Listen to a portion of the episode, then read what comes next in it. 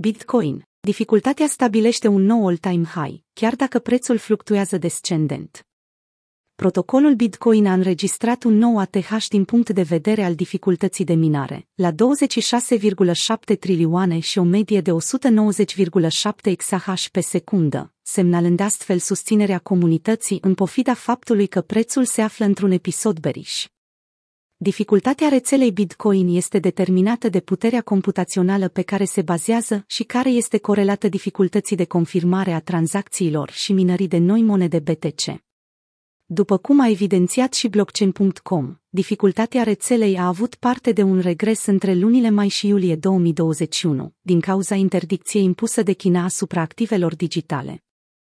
Pe măsură ce minerii au migrat de pe teritoriul Chinei și au continuat operațiunile în jurisdicția altor țări, dificultatea rețelei a avut parte de o revenire incredibilă din august 2021 până în prezent.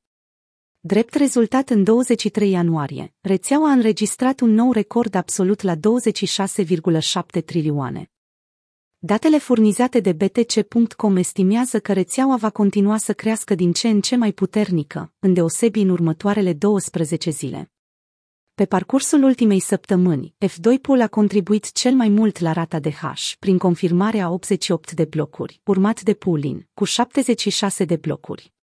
Până la data editării acestui articol, costul mediu al unei tranzacții este de aproximativ 1,5 dolari, taxă care și-a atins valoarea maximă în aprilie 2021, la 62 de dolari. În ciuda presiunii pe care federalii o impun asupra criptomonedelor prin politici monetare mai conservative, Mike McClone, strateg al mărfurilor de schimb pentru Bloomberg, sugerează faptul că Bitcoin are șanse să iasă la suprafață dacă investitorii îi recunosc valoarea pe care o poartă ca activ digital.